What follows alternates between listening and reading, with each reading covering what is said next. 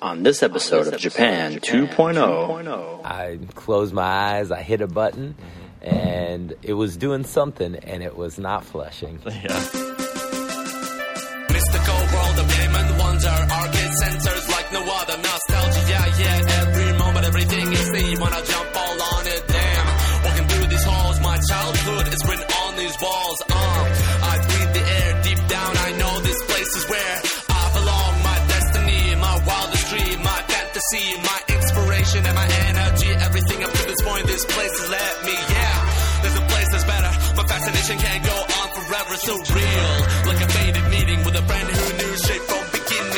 Two, two, two, point, point, point, point.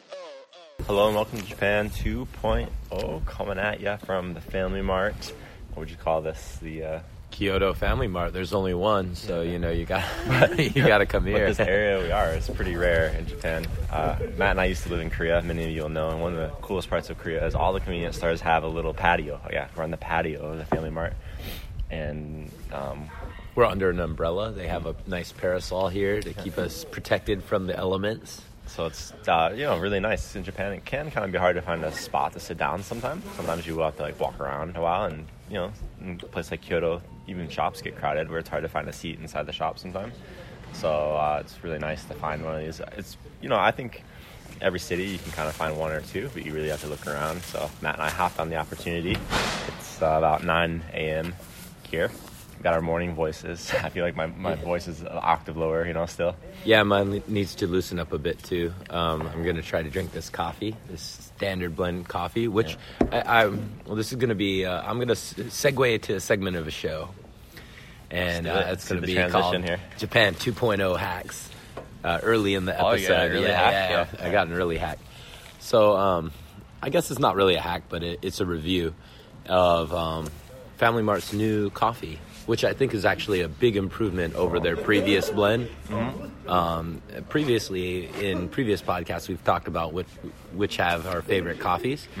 And um, Lawson's and, and Family Mart were always low on the list for me. 7 Eleven has had the, you know, Reign supreme. reigns supreme, and I I still believe they do. But um, Family Mart just recently switched to standard blend, and yeah, I thought I think it's much better. Speaking of that, person next to us has 7-Eleven coffee at the Family Mart patio. Oh, that's a big patio. that's a big taboo. That'll show you, you know, how good that 7-Eleven coffee is. So they've upgraded, huh? yeah, yeah, it's a big improvement over their previous uh, coffees. So yeah, While you're I on- would recommend. While you're on the hack, I'll, I'll add to your hack. I think I've talked about this before on the show, but uh, Matt's giving me a travel tip of how to save money. And Matt and I are on vacation right now. Technically, we were out in Kyoto. We stayed the night out here at a hotel. Um, and his tip is don't eat breakfast out and to just get at the convenience store and you'll save a lot of money. Then you're only buying two meals out per day. And I think that's a really good tip. What did that coffee run you? Two dollars? No, a, a hundred yen. hundred yen. There Yeah. you go. If you go to any other you know cafe, you're gonna pay probably five. And uh, we just got a croissant, an almond croissant, which doesn't quite meet our high standards of almond croissants, but it's okay. and that's not from a the convenience store. We found that at like a local bakery. And that was two dollars. So we just brought that here in the patio. We're having our three dollar breakfast out with the pigeons. If And, if uh, your almond croissant does not have the almond paste in the middle, it's not it- a true almond. You're doing it wrong. Yeah, and these these ones don't. I get really good almond croissants in Japan. Actually, I've been out to like Paris and stuff. You know, I think they're comparable. Um, but yeah, this this one is not it. Anybody that knows me really well knows I'm an aficionado of something called almond bread, which is it's a pastry you could get at supermarkets and um, sometimes 7-Eleven or Family Mart will do them. And they're these really dense almond almond cakes or almond cookie cookie like cakes that are really delicious, and they scratch the itch that almond croissants scratch too. You know, and vice versa. You know. Yeah. Um, this we introduce ourselves. No. I think I'm, I'm Matt. I think I'm David. um, yeah, this episode is all about awkward moments, faux pas in Japan. What, what do you want to title this one? Oh yeah. Well, I, I was thinking maybe embarrassing moments Mm-hmm. and uncomfortable situations. Yes. How, From how does that ourselves. sound? Yeah, it sounds good. Um, from ourselves and things that we've seen maybe other people get into. I'll I'll say to kind of give precedent. no matter where I live in the world, I've always felt I get in more awkward situations than the average person. I don't know if is- everyone feels this way, you know. Mm-hmm. But you know, I always feel the things that happen to me. I wonder if this is normal if other people feel this way, or you know, I get inside my own head a lot. I think, and I kind of like overanalyze things a little too much, and I, I often feel awkward. So, if what we say makes you anxious or something, if you don't live here, you know, and you're thinking, oh man, I shouldn't go there. I'm gonna. There's a lot of rules. I'm gonna be judged. At least for me, remember that I would feel this way anyway in the world. Yeah, yeah, yeah.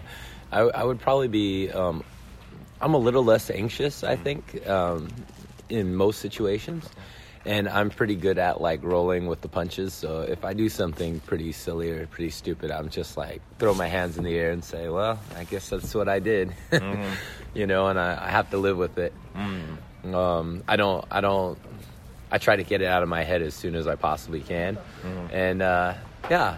And luckily, and probably mercifully, my memory is not that great. So I, I tend to, I tend to week? forget these things. Actually, even though this was uh, my idea for an episode, uh, I was having a hard time thinking of some really good, uh, embarrassing stories. Um, and I know I've had them. I, Mm. I, I, there's no way. I'm such a clumsy, clumsy person in na- by nature. I know I've done so many stupid things, but um, it's one of those things where, uh, yeah, I just just don't remember it. You know, and like I said, my brain is must be merciful in that way. and it's protecting me from like constantly thinking I'm an idiot. I think we did a lot of research before coming to Japan, you know, or we just we knew as much about the culture as you could before you live somewhere. So I think that helps, you know. I think um, if you do come here, go anywhere for that matter, and you don't read about like cultural differences and things like that, it'd be really easy. I just kind of give one example for girls. Like, I think there's a reversal here in like showing skin, and that back home in Western countries, probably the most scandalous thing you could do would be wearing something really short, like a short skirt or short shorts, you know. Oh, maybe that's changing, but growing up at least, I remember that was more scandalous than like um, showing cleavage. But out here in Asia, pretty normal top, you know, that I think you could even wear to like work back home at a lot of places, like low cut, like V in the front, you know, um, wouldn't you know be. I- You get people staring at you here, you know, for sure if you're wearing it.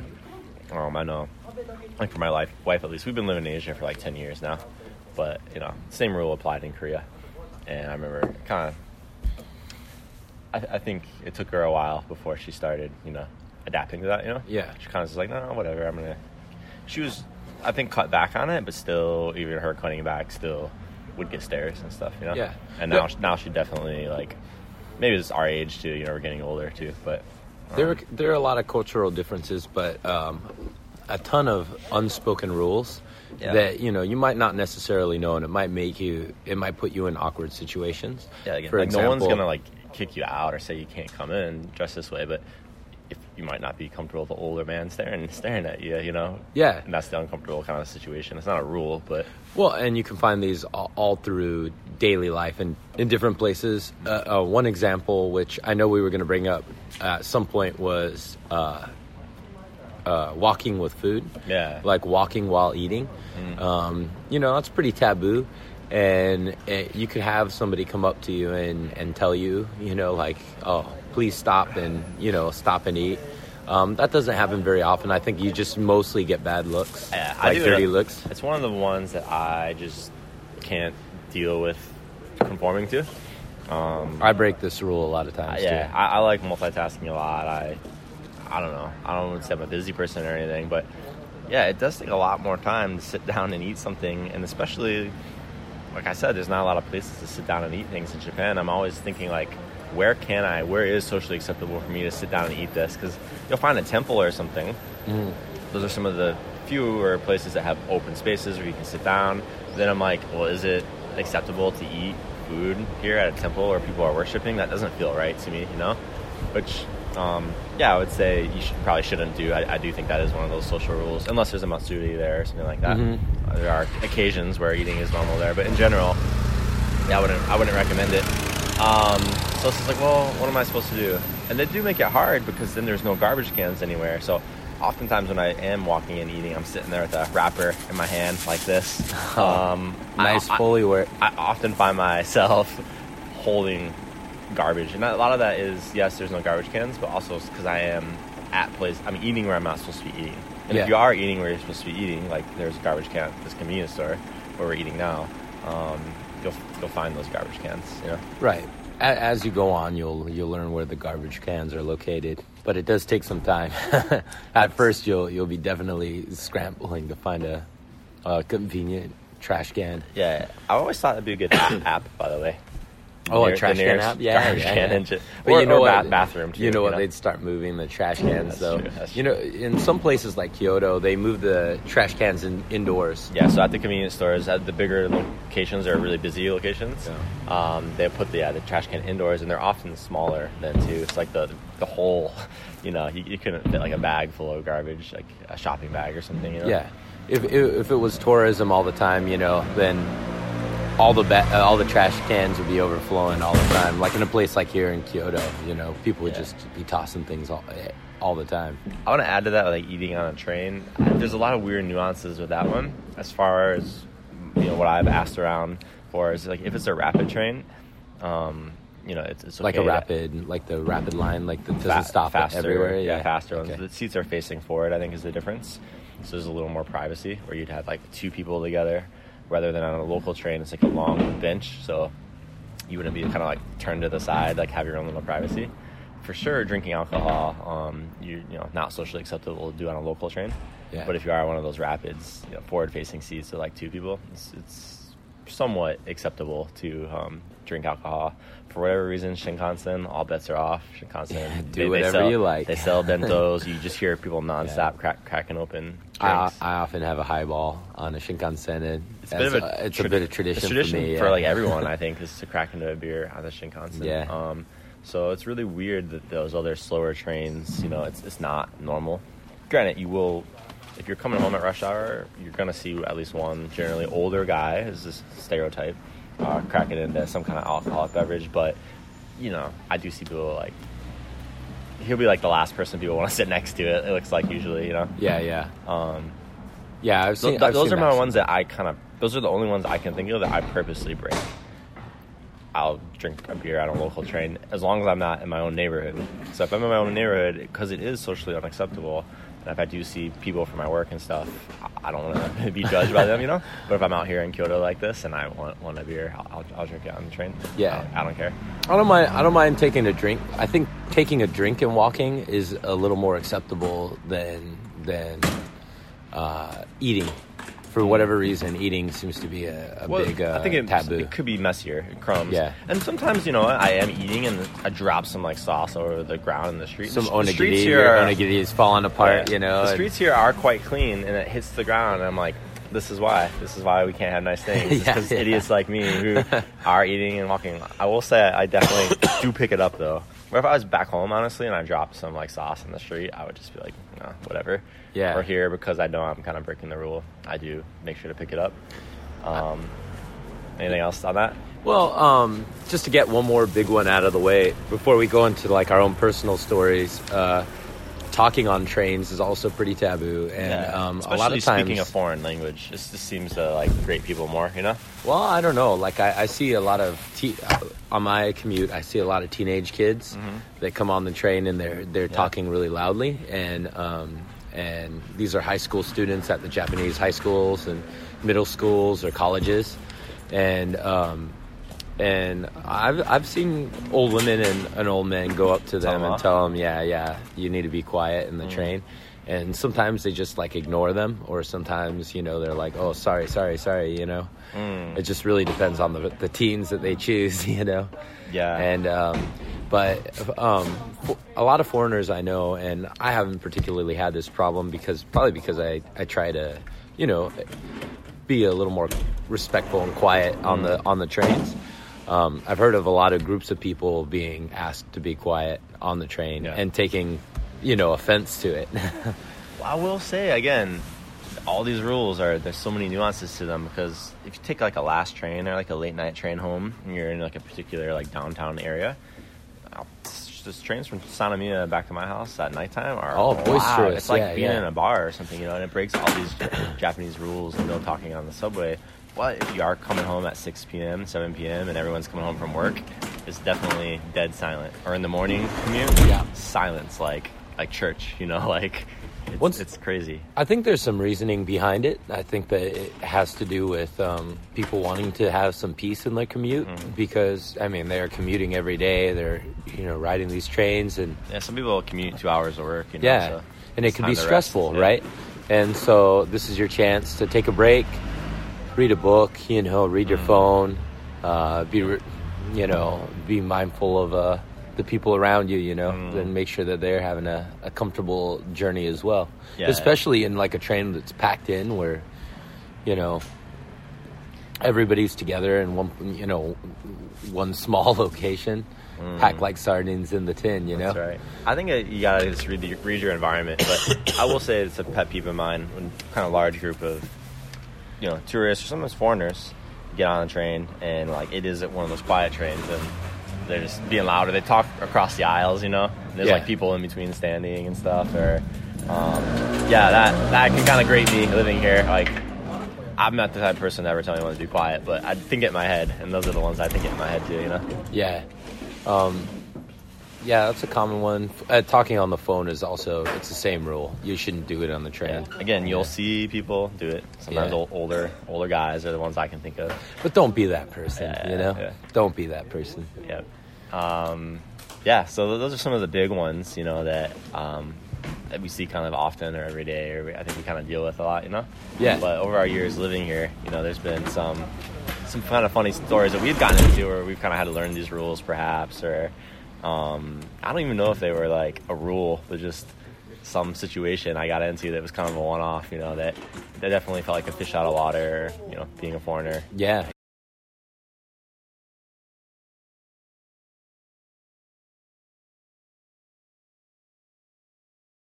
Yeah. All right, I'll, I'll start with probably my most obvious one. I don't know how many stories I had to tell for this episode, but when you mentioned it to me, this is the one that came up. Um, a lot of mine deal with language and you know not speaking the language. It's a very interesting situation, I think, to, to live somewhere in your life and not be fluent in the language.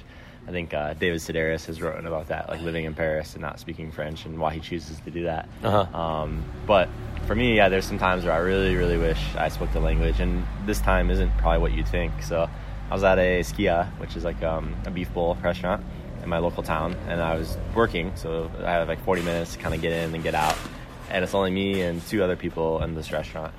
And um, just doing my thing, you know, I'm not really paying attention to who's around me and wrapping up my dish.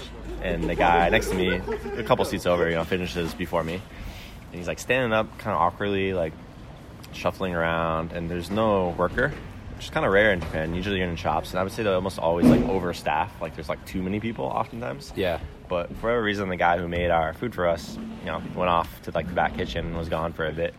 And this guy um, just says like sumimasen, sumimasen, but no one's no one's there, you know.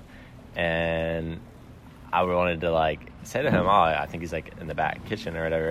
And I like I look over to the guy to try to like motion or something like that, and uh, it turns out that he's he's blind. So Ah. I was, you know, my my hand gestures and stuff that I really rely on here, and I don't know how to say, "Oh, he's in the kitchen" or whatever, you know, um, didn't work.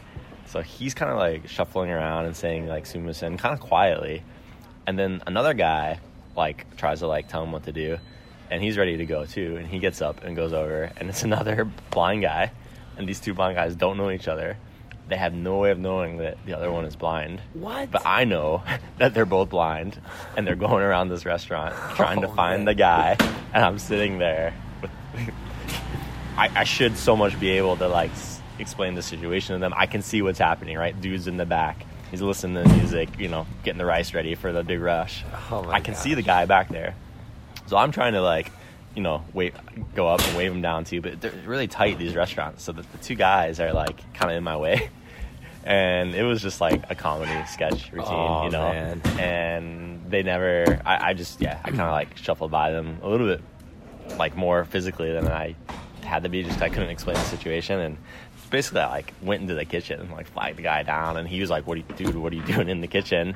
And I was like, "Sumimasen, okay, okay." Like I need. I just said I had to pay my bill, So he comes out and he's because I don't know how to explain, right? He's Yeah. trying to like check me out, but I still have food left, and I'm like, no, no, just them, just them, and ah, it was like a disastrous situation where there was like a five. It was five minutes where these two blind guys were walking around like bumping around the restaurant, trying to like figure out Oh, how to get out. It was really a, Yeah. a sad scene, and I tried my best to help, but it was messy. So Did you try English in that situation, or did you not think of that at with those two people, Yeah, yeah. ah, they were like they didn't look like English speakers, you know. They're they're a bit on the old, older side, and You never no, know. Yeah, I mean, I, I just I thought I'd add confusion to the whole scene. You know, throw in on top of all this, Yeah. some dude speaking English at them. yeah, I, I probably would have come to that conclusion as well, but Yeah. I might have tried it just in case. Yeah, no, no. um, anyway, so yeah, that one's the the big one for me. Where like, yeah, I mean, you'll never find yourself in that situation. You know, it's pretty unique. That's why it's an interesting story. But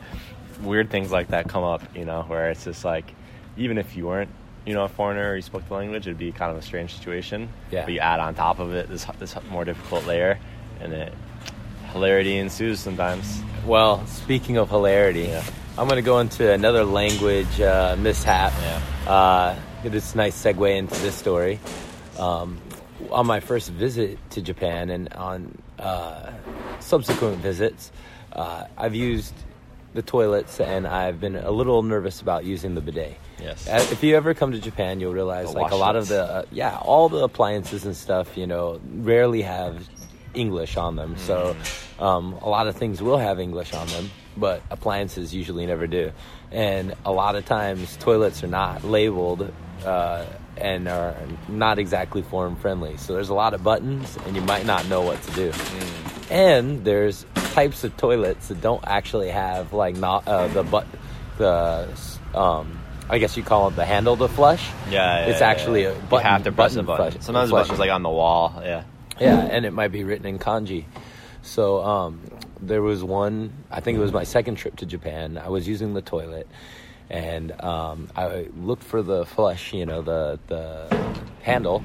Couldn't find it. Um, and realized, oh, okay, there's only buttons here. Gonna have to press one button, and I had to make an educated guess. Now, most times there's a little photo of kind of like w- what it is, like a little illustration or Yeah, a, yeah. Uh, a graphic. Yeah. In this case, it was just kanji. And so I closed my eyes, I hit a button, and it was doing something, and it was not flushing. Yeah. And uh, I was standing up, luckily, and a stream of water just shoots into the into the wall. Oh, I missed you. Like yeah. To- it missed me. I was like by the wall, like I was like pressed hit- up against the wall, like you Okay. know, avoiding Yeah, the yeah, yeah. stream. The stream can get pretty hard. I've seen this too. Like it, it can like hit the ceiling. Like how it was it it, is. was yeah. hitting the top of the door Yeah, of, yeah. of the toilet. Yeah. and um, water was going everywhere and i was like oh no how do i stop it luckily you know universal stop sign is the square so i hit a button with the square and it stopped it but you know the damage was already done i mean the whole the whole toilet stall was soaked you know Did you and hit the toilet water? I got. I mean, I'm. I'm sure I got hit with some bit, of it. yeah, Yeah, yeah. but uh, luckily it wasn't anything serious. I was able to come out relatively unscathed. Mm. Um, you know, as I've I've gone on, I've I've become a little more used to bidet water, and I I realized like probably not as dirty as you know as I felt at the time. Yeah, yeah. But uh, yeah, it was a pretty intense situation, Mm. and it's the kind of thing that, like, like I said, sometimes it's uh, with uh, any appliance in your home. It could be the washing machine or the, Sure. you know, the heater or the, you know, you might hit the wrong button and Yeah. then not know what to do next. You know. Yeah, yeah, for sure. Uh, yeah, does you know that even if you can read the kanji and stuff, sometimes it's just a really different system here on the remote controls, and they got a lot of remote controls for things that we wouldn't have before like, back home. Yeah. like light switches. I have a remote control light switch, or um, the, my bath can fill up from a remote control. So, yeah, but I mean, toilets obviously the one where the most can go wrong. Yeah. Yeah, yeah, that's So that's that's toilets. A lot of people have stories about pit toilets too. You know, where they Oh, they the go squatter, into the, the yeah, the squats and Yeah. uh, they go into a toilet out in the country or at a temple somewhere, and all they have is squat toilets, and then they Right. they have no choice but to use them. Face the hood. Um, that's my advice there. I've actually never, even in Korea and You've never Japan- used, uh, I've used I've used squat toilets for uh, urinating, but Yes, I've never yes. used squat toilets for uh, number two, yeah, yeah. as they say.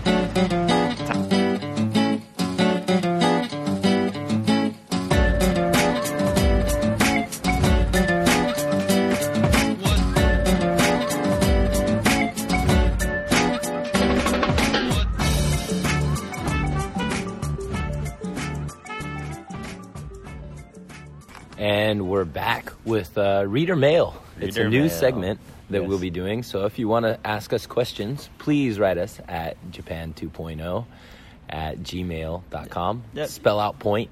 That's the important part. You can and send it anywhere too. That'd be the best to have it by email, but um, yeah, if you want to do it on Facebook or something, we'll, we'll get Yeah. it. Get to us. yeah, DM us on in- Instagram and we'll we'll get back to you. And uh, if you have a good question, we'll read it here on Japan 2.0, and you That's get to hear us give you a little shout out. So Trevor recently wrote us uh, at our email, and he asked a couple of questions. Some, of, you know, we just emailed back directly, but some we thought would make for kind of interesting. You know, a lot of people might have that question. One of them was about our favorite podcast of our own show. Oh yeah, yeah. So he was asking um, which of our previous podcasts we've done are our personal favorites. Yeah. Um, we've done a lot of podcasts now. I haven't Mm. counted, but I'm thinking we're nearing 100 probably Yeah, pretty soon. So um, that's quite a few, and uh, there are a lot to choose from. yeah. And there's some I'm proud of, and there's some that you know. I- Are there you some know, you don't like? I, I mean, I'm sure they're perfectly fine, but Yeah. you know, as a, a creative, you know, Yeah. um, you're very critical of yourself and critical of your own work. So uh, there's some that I might not go back to. I won't name those. You have to you listen right. and uh, tell me figure off- those off ones out. Yeah. For me, I I don't. Mine's more of like a personal connection than probably the final product because I don't often listen to the final product. You know, if, if we're Matt and I divide the editing work, you know, yeah. so I'll listen like one time or something. But uh, for me, it's usually more like the if I can like remember where we were when we recorded it and the conversation because a lot of times these conversations Matt and I don't have them before the show because we want it to kind of be authentic and real, you know. Yeah. So we know our topic and we know like a couple like bullets we want to hit, but um, sometimes we'll save like he goes on vacation and we won't talk about it because we wait to do it on here, you know. Yeah. So for me, those like kind of real conversations that we had, just like you'd have with anyone that I are memorable. Those are generally kind of my favorites, you know. Yeah. Um, I would say that a lot of the podcasts where um, uh, your your solo podcasts are, are pretty good because um, I can listen as a fan. You know, just like it's just like talking with you. You know, when when I'm on my commute or something. You know, and I get to um, uh, learn about fashion. You know, the fashion podcasts are great, and then. Um, of course, you know your documentation of uh, your cancer docu- Oh, yeah. documentary uh, podcast that you did. Um, you know, for me, that one's really powerful. Mm. Um, but uh, there's just there's just a couple that I have like some sentimental value. Yeah. and um, yeah, and I think I have mine. Do you have yours? I got mine. Yeah. Okay. Uh, do you want me to go first? Sure.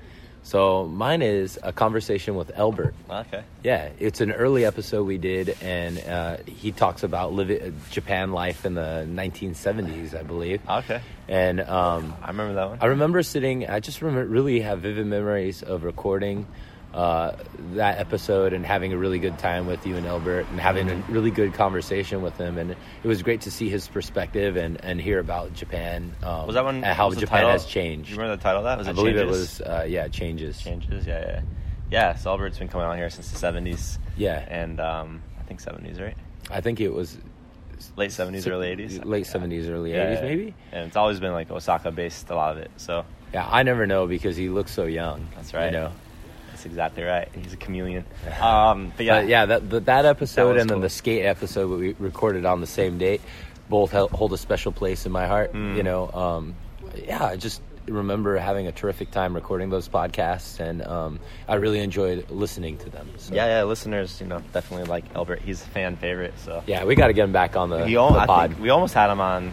He almost came out this weekend. yeah, yeah. Feel better, Albert. You have the flu a month later. Remember, remember that when this comes out. Um, Feel better, Albert. Yeah, but yeah, we'll hopefully have Albert on again if he will have us Yeah. in his presence. Again. Maybe maybe we need to do a country western bar.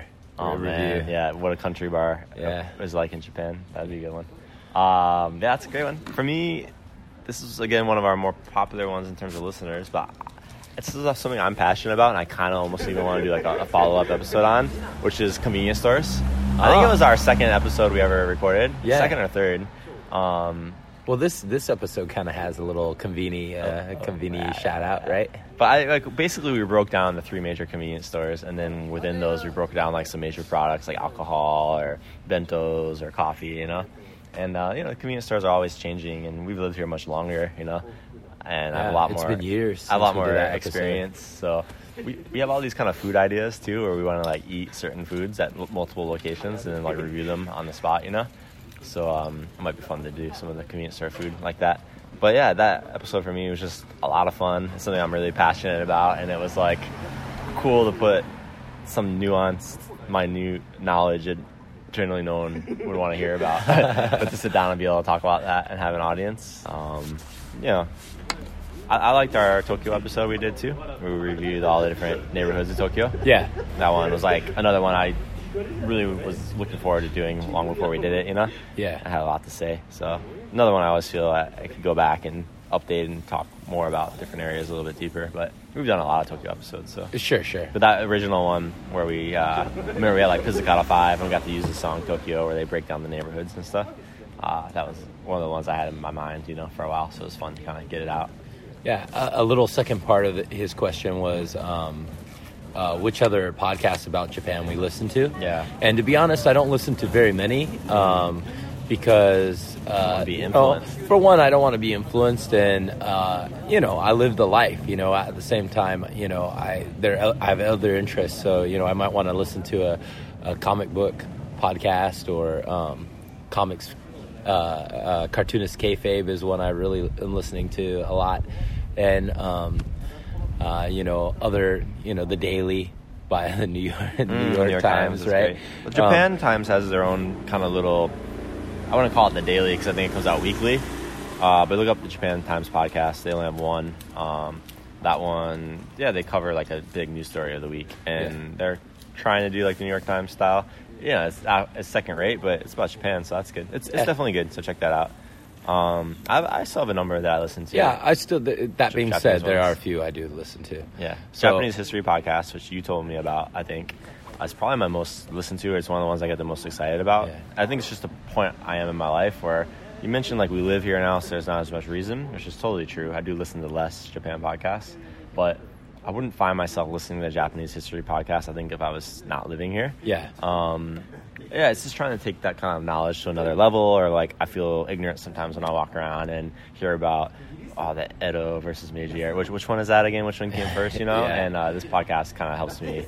Uh, I still can't know- remember that. Edo was before Meiji. Now I know thanks to the Japanese history podcast. yeah. Um, but yeah, and now I know we're in Reiwa, not because of that podcast. um, but I made that mistake on the last. Yes, podcast. that podcast. Uh, the guy's delivery is a little bit dry, which is how Matt sold it to me. But he doesn't, you know, do like classic Japanese history. He'll often have really kind of cool perspectives. You know, he'll do an episode about the craziest female serial killer and all. Yeah, Japan, yeah, or crime, or or uh, history of like a samurai, like a particular samurai, or a legend of a samurai. He's been doing it for so long, so that he has to have like these really unique perspectives now. You know, because Mm. he's kind of covered it all. Um, so yeah, yeah. If you can kind of get over, you know. Like Gus, you know, it's a bit low budget, uh, but yeah, his delivery, it's really good to listen. Honestly, I listened to it to fall asleep a lot, uh, which might not be the best sell, but it's nice to just kind of zone out and uh, just you know remember where I left off and continue it the next day. Yeah. So hopefully some of that knowledge is soaking in. Uh, recently, I've? I've been listening to Curly and Kansai, Yeah, which is I gave him um, a couple listens. which is a, a podcast Mm-hmm. uh, by two black women in Japan, uh, in Kansai, Kansai, actually, yeah. which is you know close to home, and um, they have some similar interests to us. They're music people and DJs and stuff like that. So um, They DJ? You know, I appreciate. Yeah, Oh, yeah, no yeah. They throw a lot of parties at like um, the Sauce Boss, which is a Oh, okay. it's a common like former uh, foreign foreigner hangout, and Mm. they do some at other clubs too. Mm-hmm. Uh, Yeah, they bring a unique per- perspective, and they they, They do. cover a lot of a lot of topics that you know, like we we wouldn't have the authority to, to cover, Mm. or um, I feel like you know I- they just do it a lot better. You know, a female perspective, a black woman's perspective. You know, They do a Um, video for their podcast too. Oh, that's cool. So I guess you could get it on on uh, YouTube. Yeah, YouTube video stuff. yeah. So I recommend that one. I, I've been enjoying listening. Yeah, especially if you're in the Kansai. There's Yeah. not I think we're the only two doing it. Yeah, but Yeah. they, they talk about like amusement parks and other things as well. We and like I said, things that we might not necessarily cover, Mm-hmm. but um, uh, but I find still find interesting. So Mm. yeah, I'd say check them out. Give them a give them a listen. There's one called Deep Japan, which is actually like when you listen to our podcast, it's the one iTunes will like say like if you like this one, check Oh, out these really? guys, you know. Yeah. And I did think like when they were coming out, I was like, oh, do we have competition? But uh, he's he always has a special guest on his show, and he basically like an interview based show where he's always Oh, interviewing okay. someone. It, it is really good. Um, more definitely if you live here, it's not for like tourism, you know. It's made for I think people who are living here. But he'll interview people like how they got their jobs or raising a family in Japan. Um, that one's called Deep Deep Japan, and it's one of the yeah not not that famous, not that well known, but it's really well done, high quality too. Last one I'll do is the Eight Four Play podcast. If you're into Japan games, games, yeah. and Japanese video games, um, it's a the only video game podcast for uh, Japan uh, pe- fans of Japanese games. I would say like for me living here, I love that one. And at this point in my life, my favorite part of the show is actually the first 15 minutes before they get into video games, and they just kind of talk about what's been going on in their life in Yeah. Japan. I like that more than their game talk these days because I always go to my wife and be like, "Oh man, there's this new Mexican place they found," and like a lot of my favorite places in Tokyo. I've found because of them, and Yeah. they have like good taste in food, or they'll talk about Uber Eats trials and tribulations, which I to- Yeah, that's totally funny. feel. I don't have anyone else who's doing a lot of that stuff to talk to, you know. Um, so I'm always going to my wife and telling her things I learned from that show. Still, so Yeah. Um, great podcast. And uh, yeah, we have one more question to get to. Uh, this is the last question, and it is which slice of life movies Oh, yeah. have um, have we enjoyed? Uh, Japanese movies, you Yeah. know, Japanese slice of life movies is a it's a pretty common genre. Um, you know, it's a lot of sitting around a kotatsu or a table. And, long um, shots. Like, yeah. after the action ends or dialogue ends, you're still just watching people do their thing. oftentimes focused on you know business people or households or family dynamics um, and there are all sorts of different types i mean they could it, the ge- genre does Yeah, span yeah. and cross over Some and all are that more stuff yeah mundane than others. yeah and um, I got a lot, so why don't you go first? yeah i'll go first uh, hopefully my uh, phone doesn't crash when i try to do do this again but uh, the one that i liked is by director yoshihiro nakamura and it is um, the foreign duck the native duck and god in the coin locker I always forget that. I always just call Yeah. it foreign duck, native duck. I, I call it the foreign duck, Okay. and I just ended there. Yeah. That's why I had to read the title, and it fa- sounded a little shaky. Mm-hmm. Um, uh, yeah, that movie is something that you you told me about uh, a while back. Uh, I it believe we watched together? it in Korea yeah. together, and um, yeah, and it's one of those movies that's kind of stuck with me. Where you know some movies you watch and you go, yeah, that was good, I enjoyed it. Mm. Um, we and we've watched some of those before. Uh, there was one about a underwear thief, and I'm trying to remember what that one was.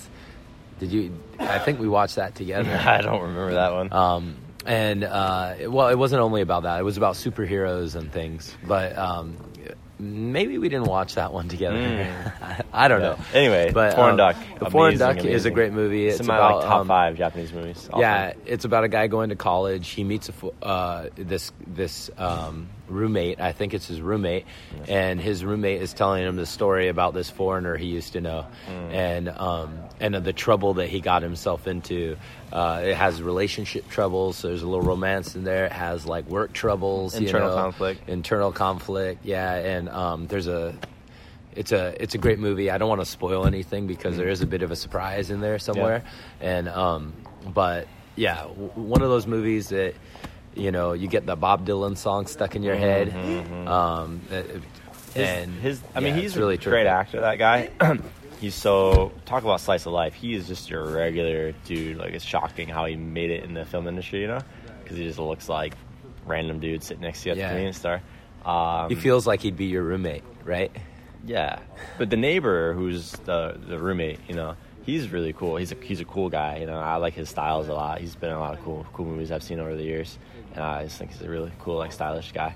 But the the main character, the you know every everyday Joe, um, is in another movie by the same director called Fish Story. And that one's about finding this old cassette tape. It's like a it's a mixtape. It's like a punk rock. punk band. Yeah. Yeah, yeah, yeah. And uh, I've I'm not being able to get a good copy of it, so I've just like watched like cuts of it from YouTube, which is not any way to see a good movie, you know. But I heard there is a English subtitle version out there. I think you just have to pay for it, you know. I think I think it's only put out in England, only in the UK. So the issue is for me to get the uh, DVD copy of it. It'll play on my DVD player. Um, anyway, that one looks really great. I'm just rattle some off. My, my all-time favorite slice of life movie would be um, Adrift in Tokyo. Have we ever watched that one together? Because I would love to watch that one. Is that the one with uh, uh, uh, Beat Takeshi? No. Uh, but I'm gonna get into him after after Yeah, that. yeah. Adrift in Tokyo is a newer for me newer movie. It's like late late '90s, early 2000s, and um, the main guy's name is Joe. I'm gonna butcher his last name. Joe something that starts with an O. Uh-huh. He's really interesting. He studied out at USC, I think. Oh, And, my uh, crosstown rival. yeah, yeah, yeah, yeah. he's a really another cool kind of kind of stylish guy. He's always got like curly hair, and in that movie, he's just a really cool looking dude. And Is that the guy you saw at Slices in Tokyo? no, that's uh, Asano Tadanobu. But um, Okay. yeah, th- this guy Joe something, um, blanking out. It's just about um, he's poor. He owns a loan shark some money, and the loan shark's like big boss says like, hey, look, if you just walk a day with me in Tokyo, you just go walk around.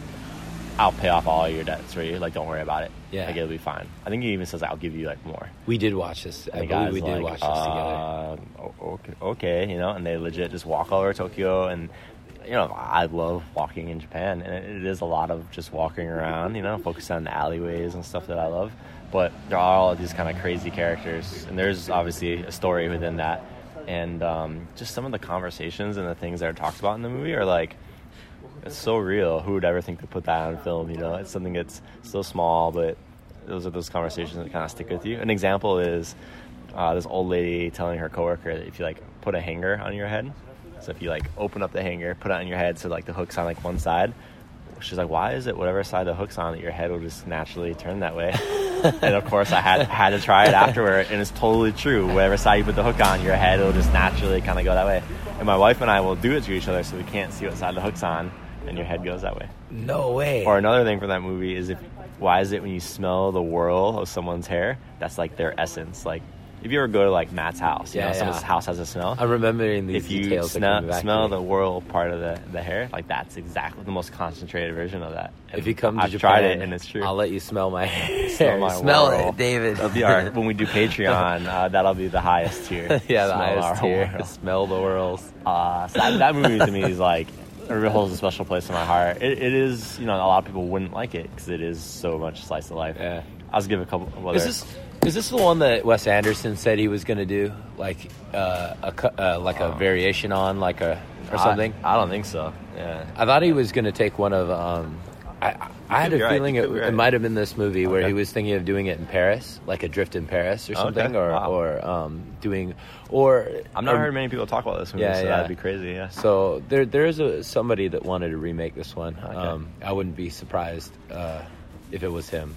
I know he wanted to do some Japanese movies. Trevor mentioned he really likes Linda, Linda, Linda. I think it's the same director who does Water Boys. So if you haven't seen Water Boys, check that out. It's about a high school um, water team, Yeah. like on don't swimming team, I guess. Yeah. And they get a new coach in town, and hilarity ensues. That one's good. Um, and anime slice of life, ping pong, the anime. Yeah. Can't can't recommend it enough. yeah, lots of long like summer shots. Yeah. Uh, yeah, Takeshi Kitano's earlier works. I think I honestly think he's the one that made the slice of life movie such a big deal here.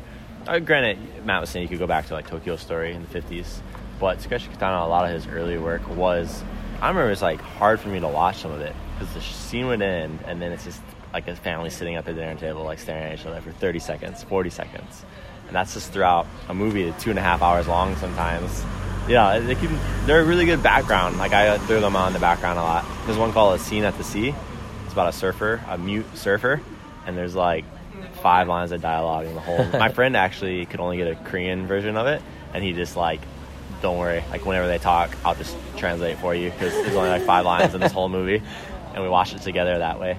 Um, but yeah, go back. Uh, Kikujiro is a, a great one by Takeshi Kitano, Slice of Life, summertime focus. Uh, Scene at the Sea is another good one by him. So some of his smaller movies, he used to be really, really artistic. Yeah, so I I think you kind of inspired us too to go maybe look at some of these movies and like do like a whole podcast. Yeah, yeah, Because you can learn a I- lot about Japan from them. I'm gonna have a little more free time these days, and um, I definitely want to fill some of that with movies because I've been I'm behind in my movie watching. Yeah, yeah. Yeah. So Thanks anyway. again for the questions, Yeah, and uh, yeah, if anybody else has any questions, please write us at Japan 2.0 at gmail.com, Instagram or Twitter.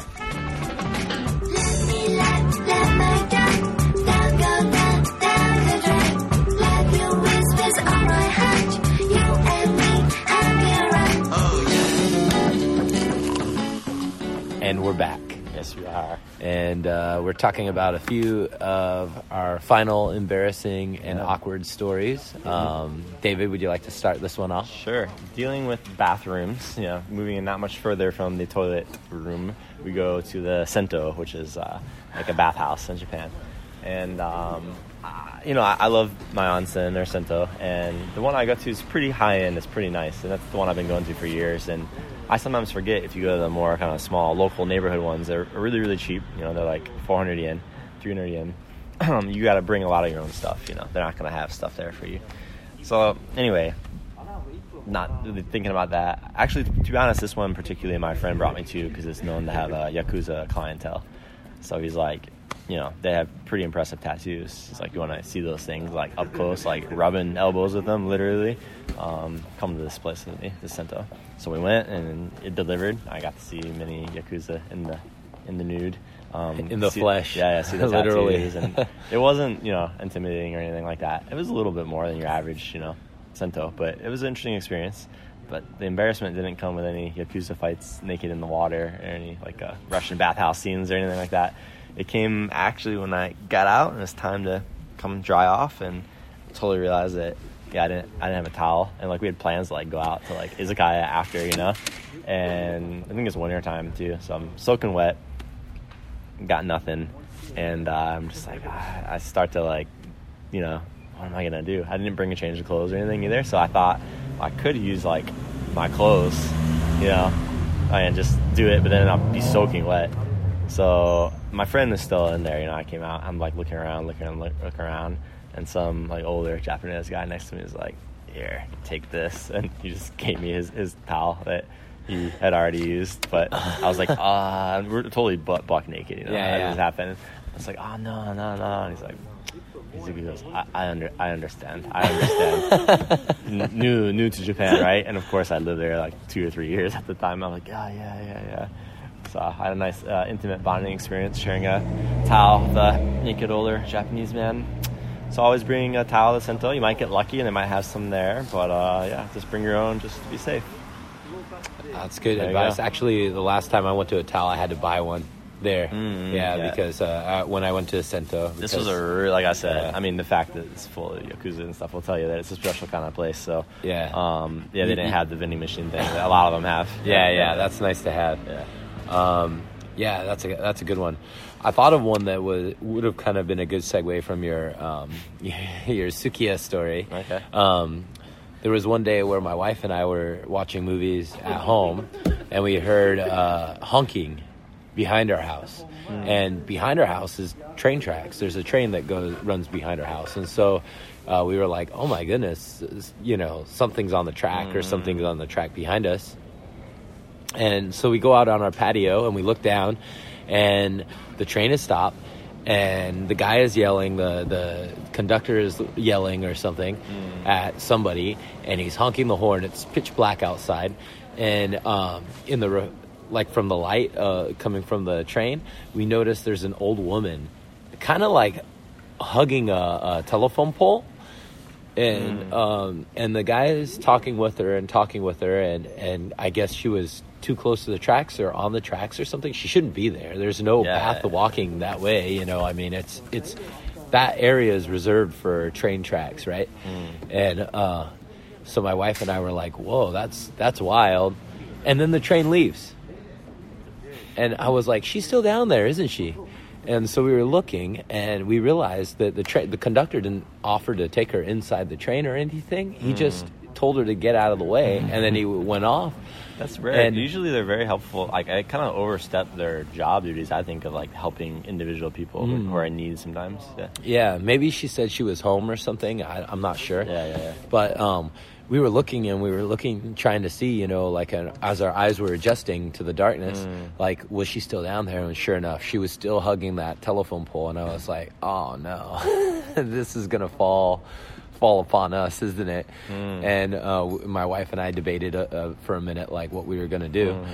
And I said, you know what? I'm just gonna go out there. I'm gonna go get her. So I grabbed my jacket and I went down there, and uh, I climbed onto the tracks and I, I went over to her and I, I said, "Oh, Sumiwa-san, you know, like, uh, do you need help? You know?" And and she was just like, "Oh, I'm I'm just you know going to my home," is what she kept saying, and um, and I was like, "No, no, your home is nine, nine. It's not this way, you know.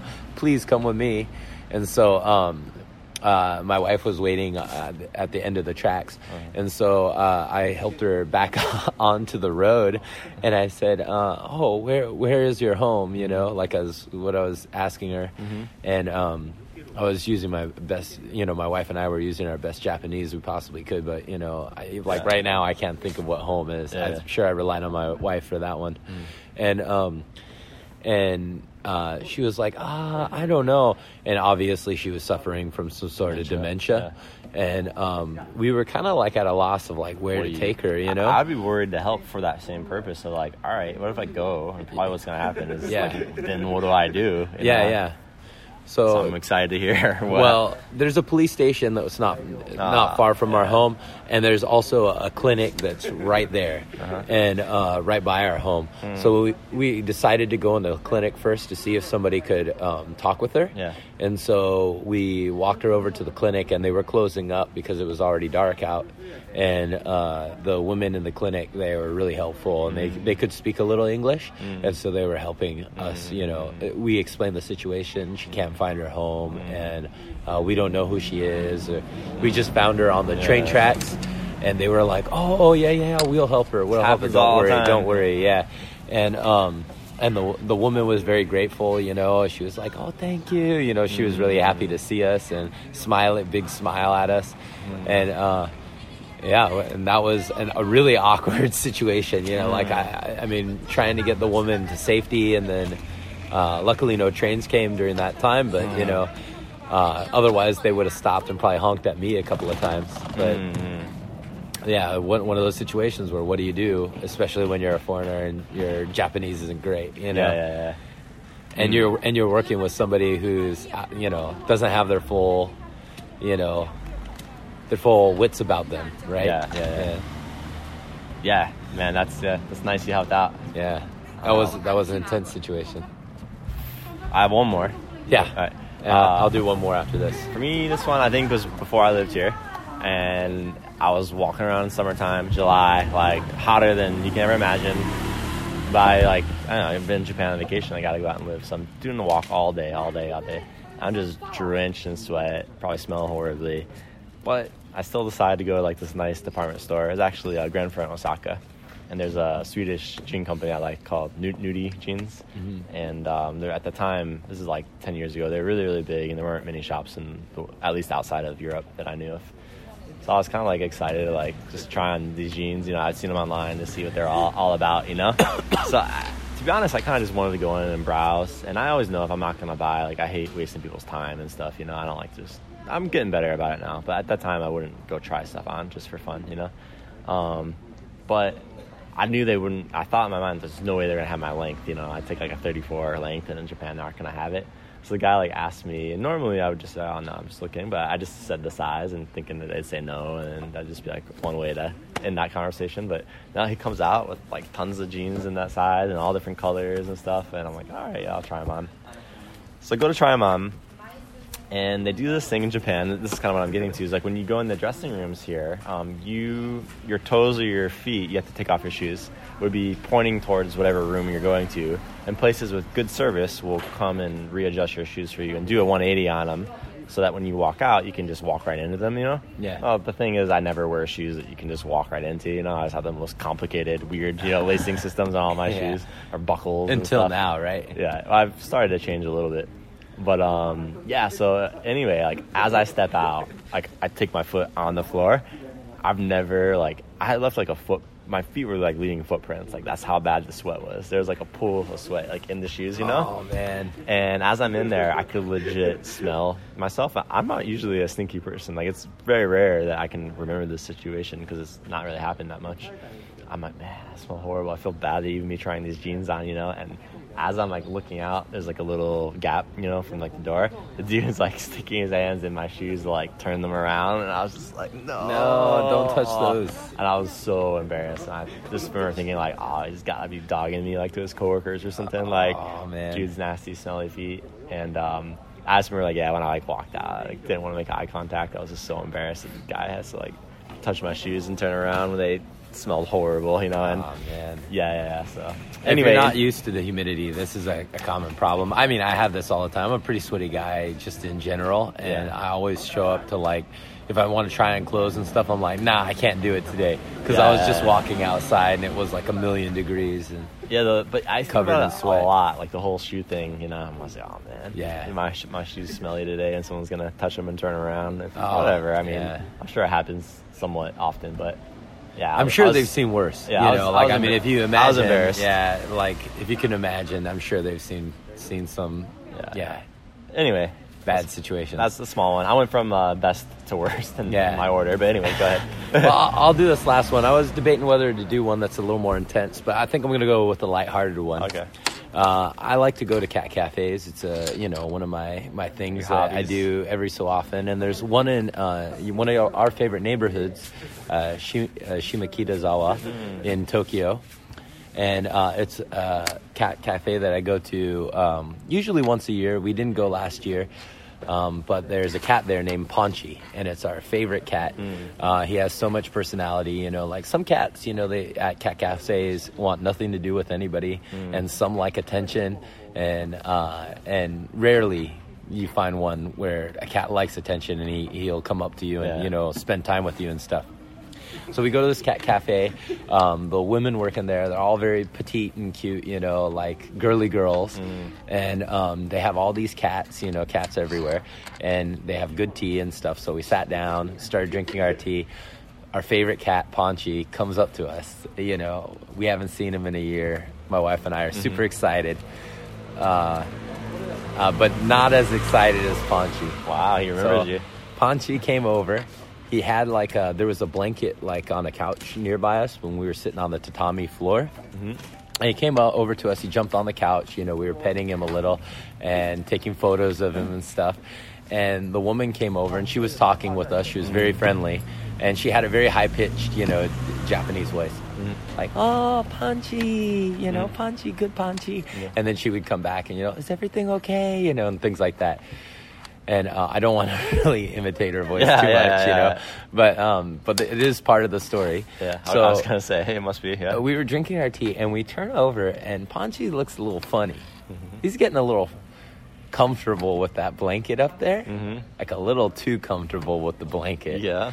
And uh, he a boy, Panchi? Yeah, yeah. Boy, Okay, uh, yeah. Panchi's a boy. Yeah. And we were going, what is Panchi doing? And Panchi definitely was. He was pleasuring himself. frisky, yeah. yeah, on, on the On on the the blanket. blanket, Oh. and the. It wouldn't have been so bad. Like I mean, that's just like a normal thing. Yeah, animals. yeah. Anytime Yeah. you're around animals, that's what you do. But then the woman came over, and she just kept saying, "Oh, Punchy," like and this high pitch, like "Oh, Punchy," you know, Like she was somehow enjoying it. like or- she was laughing, and it was. I couldn't tell if she was enjoying it, Or if she was embarrassed, face, yeah. or a safe face, or like he's just this is just his behavior. Or It must happen often. yeah. And uh, was so Emily awkward. and I were laughing so How long so did that much. last? Where she kept. Oh, he was doing it. for like a couple of minutes, and we we were just laughing and saying, "Oh, Ponchi is really happy right now," you know. and uh, uh, it was just, yeah, it was just one of those things that you know, Yeah. it always sticks with you, and it was very awkward. And uh, I just remember the reaction of the woman was just, yeah, over the top. Yeah, yeah, yeah. awesome. So. Cool. Yeah, you never know where an awkward situation will happen, or something embarrassing might happen, or or something Mm. funny might happen. You know, Mm-hmm. just- whenever you come to a foreign country, you always expect the unexpected. That's right. That's right. Um, well, yeah, I- I think overall, you know, just um, if you're traveling out here, you might want to just look up some of the if you if you care. I mean, hopefully you care. Yeah. Some people just don't care. I, I see other small things a lot. Like um, one of my favorite coffee shops. I was just there recently, and it is kind of big with the tourists, and they're saying like the whole like, ah, can I get like a soy? Hold the hold the sugar and like trying to really customize the order. stuff, Customizing your which, order and, will um, create awkward situations. I do remember, you know, in the states that was something that was kind of common. You'd hear people doing it, especially kind of. I mean, I'm a coffee person, but you get your Starbucks people, you know, and they love saying lots of special lingo and stuff in the orders. And I, I just remember like as they were like pouring it, they were doing it too. So it wasn't even during like the order. As they were making the coffee, I guess the customer saw um, they were non-Japanese. Uh, they saw like something they didn't like too much milk or something like that. Yeah, yeah. And they're trying to like tell them and like blur it in, and there's legit like got ignored. It's kind of like a, a high-end like you know Coffee shop, bit of a like special place, you know. And people are just legit just won't even look at them. They're just pouring it still. And I think from the customer's perspective, it could be seen as like rude or bad service. But I know for me, like I again, I came very close to like stepping in and be like, "Nah, you- can't do that. I you think gotta the- take your order, man. Come on, like." Yeah, neither you or I are the kind of people that would ask to um, change something on an order, really. Or think- like if I get a wrong order, I, if if it's not egregious, I won't even send it back. You know. honestly in Japan, I'm that kind the- of person. I, I think the Western perspective would be like, but I want to give them my business, and if they can make it the way I want it, then I'll come back here again. And wouldn't they want to know that? Yeah. But to be honest, no. In Japan, it'd just be like, if you don't like it the way we make it here, then just go. You can find somewhere that would do it the way you want it, and that's not like rude or anything like that. It's just real, and that's how it is. And it's not like get out of here if you don't like my food, but it I, is I think of like I think it has to do with like the artisan nature of things. You know, like you the trust people feel like doing. yeah, and this is the you- right ratio, the best, you know. Right. They they've come to this um, this place where their coffee tastes good in this way, Mm-hmm. and they expect to make it that way. You know, because they've been doing it that way for years. Mm-hmm. And if you want a coffee like that, yeah, then then go, get go it. to Starbucks. I think at Starbucks, yeah, Starbucks they're going to be a little more. Oh, it's a uh, Western yeah, French. I'm yeah, Yeah. So this place is a local, you know. yeah, but local places, yeah, I wouldn't do that. I see that happening somewhat often with people traveling out here. They go in and I'll ask just kind of a million, you know, if you want to ask about allergies or something like that, definitely, you know, of course, do that. And you But could always ask for milk on the side if you get coffee, because a lot of times they won't give you milk right away, Right. or they won't have like the little milk packets or anything. So Yeah. you could t- say, uh, I forgot what was it. What is milk? Uh. Junior. Yeah. I guess. Ashi. Uh, Uh, anyway, cream or milk. Yeah, milk. yeah. So, yeah, that's uh, some things to look out for. Um, you know, if you live here, I'm sure you have some of your own stories. Maybe write in, and if we get enough of them, we'll Yeah, that's it for- right. For, a segment. Uh, yeah, and listener questions, or we could do, also do listener comments. So if you have um, your own stories, you know, something awkward that has happened to you, yeah, Mm. please write us and let us know. That's right. Yeah. Well, So we've already um, mentioned our social media. Yeah. Yeah, so we're- yeah all over the internet at Japan 2.0 spell out point. Um, do we have any awkward songs for a song of the show? I can't think of. Something awkward. Who's the most awkward Japanese artist that we know? Maybe it's a good time for some Yukari Fresh. Yeah, Yeah. Fantastic Cat. We Fresh. done Fantastic Cat. Oh, that one's uh, um, Is that not her? uh, Sorry. Um, Mina- Minakawa. Okay. All right. Um, uh, yeah, let's do a Yukari Fresh song. I'm All not right. sure which one I'll, I'll I'll choose, but it'll be definitely be in the show notes. So uh, yeah, I hope you enjoy Yukari Fresh, and uh, thanks for listening to Japan 2.0. Mm-hmm. Make sure you rate us and review us anywhere where you find your podcasts. That's right. Stay awkward. Peace. See